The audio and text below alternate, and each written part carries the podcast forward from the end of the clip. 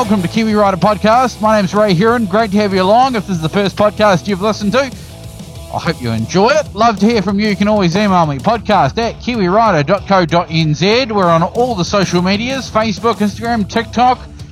Oh, yeah, we're out there. And uh, of course, pretty much everything we talk about on the podcast is up at motonz.com, on throttle.co.nz, and of course, Kiwi Rider magazine since 1984. All digital. KiwiRider.co.nz. Can you tell what motorcycle I'm riding? That is a good question. I'll give you a couple of hints. I have ridden it before.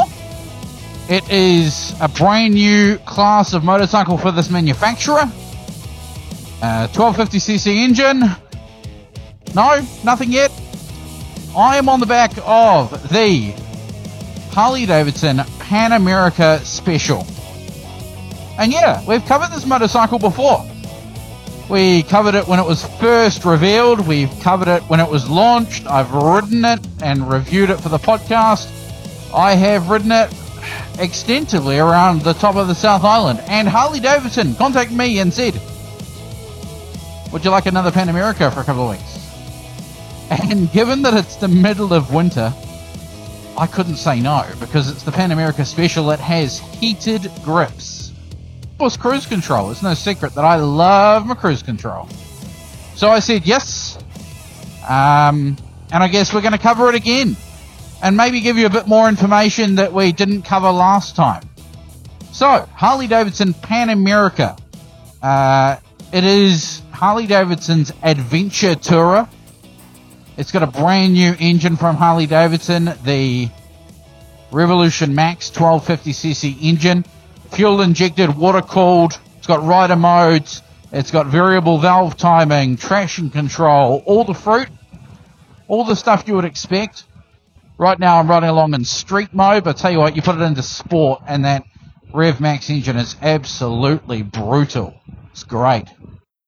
Um, I got my feet, uh, got my feet on the pegs. The pegs are under me as opposed to a foot forward kind of cruiser like we're used to seeing from Harley Davidson. It's got, as I said, heated grips, cruise control. It's comfortable, man. It's a great bike. We've got a full color TFT display and all the electronics you could ever want. You can connect uh, the, the, the bike to your phone and use the Harley Davidson app to organize your uh, your navigation, your music, answer your phone calls, all that sort of stuff. Of course, you'll need some sort of headset. I'm using the Cardo uh, PackTalk Edge, talking to you right now on, and the quality that you're hearing now is the quality you can expect if you and a mate were both using the PackTalk Edge and having a yarn to each other. On the back of the Pan America, I've got the Kriega US 20 strapped on to the grab handles sitting on the pillion seat. It's also got a small um, cargo rack on the back, but uh, interesting thing about the cargo rack, I kind of think it's a little bit of a waste of time. Um, it's got a, a weight restriction of two and a half kg, which isn't a lot. Uh, so I'm going to prattle on a little bit more about the Pan America a little bit later in the podcast. We're going to bring to you another winter riding tip, thanks to our mates at Protecta Insurance. If you missed it last episode, I'll reiterate for you. If you go to motonz.com, there's a link there. You can get a quote. Uh, if you go through to the winter riding se- uh, tips section of the website, you can get a quote from Protecta uh, for insurance on your motorcycle. Now, I wouldn't usually promote them in this way. They're not paying me to say this.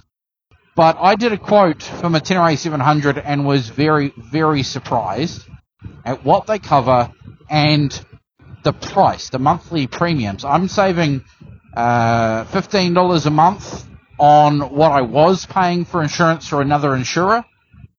So I'm quite impressed. Uh, they'll give you your 50 bucks back if you do a Ride Forever course. You can get uh, track day cover. You get roadside assistance. You get heaps of stuff for your money, man. Way more than I was getting with my previous insurer, and as I say, I'm, I'm now saving money as well.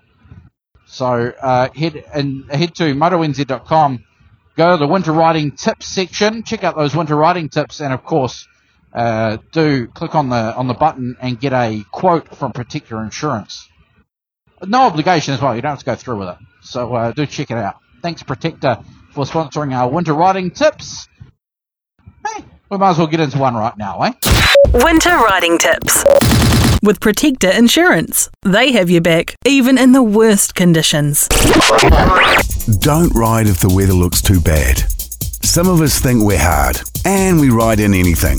But do you seriously need to ride in a Category 5 storm? If it's meant to snow, or if it's been severely frosty overnight, do you really need to take the bike out? Or would a car be a better option? If you are riding, be mindful of black ice on shaded areas or on bridges. Ride in the car tracks if necessary. Delay an early start if possible. Consider a ride forever course in the winter months. There's a lot to learn, and you don't know what you don't know. Winter riding tips. With Protecta Insurance. Insurance for motorcycles by motorcyclists. See protectainsurance.co.nz for a quote today. That's P R O T E C T A insurance.co.nz. And I'm back, and I'm still riding the Pan America, the Harley Davidson Pan America, powered by the Revolution Max 1250cc engine, which is it's big news from Harley Davidson. It is a big deal. Um, I've got active suspension, so when I come to a stop, the bike squats. Not an awful lot, but I can control it as well. So I can make it squat straight away as soon as I stop, or you can put a time delay in there. So if you're, uh, you know, stopping reasonably often, you can have a couple of seconds before you, uh, before it squats on you. Quite a cool thing. Although I have had a couple of um, electrical hiccups, shall we say. So the first Pan America I got last year, uh, got transported down from Auckland to Wellington. I picked it up. It was stone cold flat. Uh, the, the, whoever put it on the truck forgot to put it in transport mode, and of course the alarm was going off the whole way down, and it was flat. No dramas. We charged it up, and I took it for a spin, and it was fine. Matthew Day Gillett's one about the same time. He uh, he had some electrical gremlins and had to uh, pretty much keep it on a trickle charger the whole time. This one, I picked it up on Thursday. It's now Tuesday, or is it Wednesday? It's Wednesday. Monday, I picked it up on Thursday, wrote it Thursday, wrote it Friday. It sat over the weekend. Monday, it wouldn't start. Strange. I took a different bike to work. That was fine. Tuesday or Monday night, it wouldn't start. Tuesday, it wouldn't start. Tuesday night, I stopped by the uh, local Harley dealer here here in Wellington, Motomart. Good guys, they helped me out, and they lent me one of their trickle charges. So I put it on charge overnight Tuesday night. Wednesday, started up fired first time, no dramas. But I tell you what, some of this is a lot of electricals in this bike, and obviously it just it needs it needs a good amount of juice. Just cruising over the Wainuiomata Hill now. Uh, it's more fun the other way. I'm going from Wainui into Lower Hutt. It's definitely more fun going from Lower Hutt to Wainui, 80 k's an hour, all uphill and twistiness. But um, it's all good.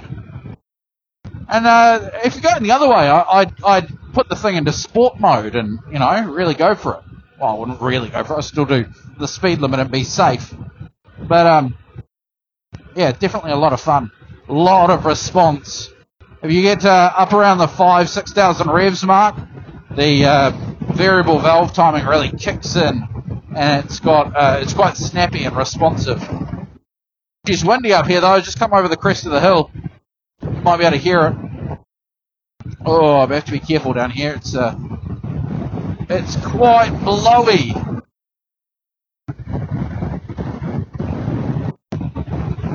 So, um, electrical gremlins aside, the Pan America is a, a pretty good bike. Now, of course, this is the Pan America Special, as I said. So you get the active suspension, you get uh, heated grips, you get all the rider modes, you've got a custom mode, you've got off-road mode, and then you've got off-road custom as well. You can turn the traction control off to, I think it's the front wheel, it keeps it on the back, or vice versa. It's not the end of the world if I got that small detail wrong, I guess. Um, it's a cool bike. I really like it. And the seat is adjustable as well. So you've got two settings, a high and a low. You can also get, you know, different seats if you need a higher high seat or a lower low seat. The seat is very comfortable too. Very comfortable.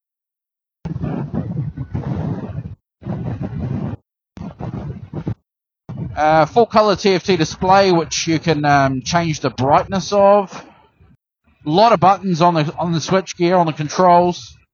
I don't use half of them, but nah, you might. I find that you spend a, an hour or two, well, not an hour or two actually, probably 20 minutes, going through the menu, setting up the bike, setting up your rider modes. You turn half of them off because you don't need them all every day and then um, you've got a quick uh, quick scroll button on your right hand side to switch between uh, modes. And you just I just cycle between sport and street most of the time. It was really wet on Friday night when I rode home, and I used rain there as well. But I just find that it uh, it's nice and safe, but I just find it probably takes too much away, too much throttle response away. That's alright. Not the end of the world. Also, kind of feels, well, it looks like, oh, there we go, we're squatting. What an uncanny feeling. It, it feels, it looks like a, a large bike. And it, and it is. I mean, it's 1250cc. It's a big touring adventure bike. Um, oh, it's turning. We're not turning. Great. But when you're on it, that, that weight and that size melts away. It's not an overly heavy bike. Standard Harley kind of puts out a bit of heat. I can feel that on the inside of my thigh and my boot at the moment. It's not unpleasant. It's not nothing crazy. I, I, I can handle it. You know what I mean? We'll go this way. What else can I tell you about this bike? Um, ergonomics wise, I've got the seat in the high position, which it I like. It's it gives me a nice um, more comfortable geometry uh, in the bend of my knees. I don't like too much of a bend, so the high position is good. And then the fact that it squats means I can touch the ground really easily. If it didn't squat, I would still be able to get to the ground easily, but I wouldn't be able to flat foot it. Not a major. Uh, I'm comfortable with it. The screen up front is adjustable, and you can adjust it from the cockpit as well, which I quite like. Takes a lot of wind off me. The wind shadow at the top of the screen hits around the peak of my helmet. I'm wearing the Airoh Commander helmet. Cuts a lot of wind out, a lot of wind noise, and um, not much buffeting either. The rear brake is, has got a nice feel to it. The clutch, very, even though it's still a cable clutch, it's still a very, um, a very easy pull. Front brake, nice bite to it, really good. And the gear lever, uh, I don't have the problem that I've had with previous Harleys. And even the Sportster S, which has the same engine pretty much as this, I don't have the problem where I, I keep getting a neutral. So that's all good. On the dash at the moment, I've got quite a bit of information displayed to me. I've got fuel range, 46 kilometres, and I've got a fuel light on at the moment. I noticed that kicked in uh, when I had about 61 kilometres left. It's, it's reasonably conservative, but good. Trip meter A, trip meter B. Outside temp, 15 degrees. Engine temp, 89 degrees. Volts, I've got 14 of those. Uh, what else have I got on here? Gear lever, uh, sorry, gear indicator, big digital speedo with it is digital, but like an analog kind of tacho. Uh, tire pressure front and rear, clock, you know, all the stuff that you would expect. But some nice, nice good readouts there as well. Cruise control's good. Seems to work in pretty much any gear at any speed. I've tried it in second and third, 50, 40, 40 to 50 k's hour. It works great. Obviously, it works up at the uh, you know upper end of the speed limit, 100 k's an hour, 80 k's. Wing mirrors are quite nice. I found it difficult to uh, to get them exactly where I wanted them, but once I sorted that out, they're they're good. No dramas there. They're elegant, classy. They're fine. They're um metal stalks with decent uh, oblong-ish uh, mirrors on them. We've got automatic indicators on this bike as well. Never really come to terms with them. I, I'm not a big fan because you indicate left, you turn left, they cancel, that's fine. Indicate right, you turn right, they cancel. Indicate left or right to change lanes, and obviously they don't know that you haven't that you've changed lanes because you haven't turned, so to speak. So they do or don't cancel. And then of course at roundabout, say you're taking the third exit, so you're essentially turning right, you've got to indicate right on the roundabout, go around and then indicate left on your exit. But of course they're doing a self-cancelling thing and if you are indicating right and you click left, it will stop. I don't know, you've got to like, you've got to look down to know what your indicators are doing. Take your eyes off the road, which I don't particularly like. I don't mind cancelling my own indicator. So, I don't know. Small things, right? Nobody makes a bad bike now, but they do make annoying things sometimes. You know, all, all Harleys have self-cancelling indicators as far as I know. So, it's a thing, whatever. Yeah, comfortable bike. I like it. One thing I don't like about it is, and it's a double-edged sword because I love the engine, but I don't like the engine. I love the engine for its power, its responsiveness, its fat, grunty, go, go, go. I think they've done a really good job there. What I don't like is, and, and it, it's because I ride a 700cc commuter bike. Well, it's not a commuter bike, but I commute on it. Uh, the 1250cc just chews through the gas and highly advise you use the expensive stuff. And with today's fuel prices, that's 50 bucks worth of gas. Where am I going? I'm going this way. And then because it's got sport mode and it's grunty and it's awesome, you find yourself just wailing on the throttle, mate, way too much and using up all that gas. So, as I say, the engine, double-edged sword, it's, it's great, but it's also it incites the hooligan in me. Incites? Excites. All of the above. The last time I had a loan on one of these bikes, it was the um, the lovely kind of gunmetal grey version. This time I've got the midnight black, and uh, I don't, I don't, I don't dislike it. I don't know if it's the one I would choose. Polarizing front end on this bike too. Some people love it, some people hate it. I don't think there's any such thing as a pretty adventure bike. I mean, even even my daily, it's pretty ugly.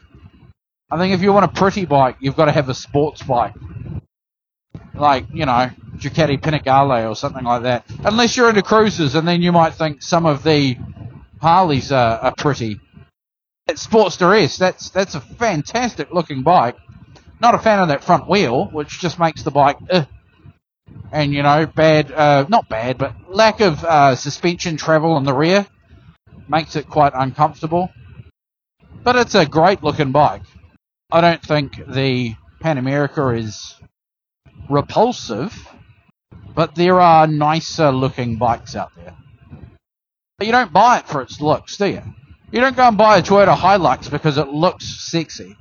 You buy the Hilux or the Ranger because you need a Ute or you need a four wheel drive. Been doing this whole cruise though in uh, cruise control at about 50 kilometers per hour, and I, I like that. I, I I'm doing the Western Hutt Road at the moment. There's not much traffic around. I'm pretty sure I'm in a 70 zone. Now the cruise control on this bike, unlike a bike that I tested and rode a couple of episodes ago, is not adaptive. So whatever you set it at, it will stay at until it can't stay at it no any longer. I would be surprised if Harley Davidson in the next iteration of this bike or a facelift model or something don't install adaptive cruise control because, well, let's face it, the oppositions to this bike have. But what do you know? We wait and see. As with every motorbike these days, it comes down to what you need out of a bike, right? What do you need it to do? Do you need an adventure bike? Do you need a enduro bike? Do you need a commuter? Do you want a commuter that you can then take up a gravel road? I do a gravel road on this bike. I don't know if I would do much more than that. There's a lot of electronics that could be damaged if, for example, you did some hard off-road stuff. But Molesworth, Rainbow, yeah, I'd do that. I probably wouldn't do Maungatapu in the in the Nelson region.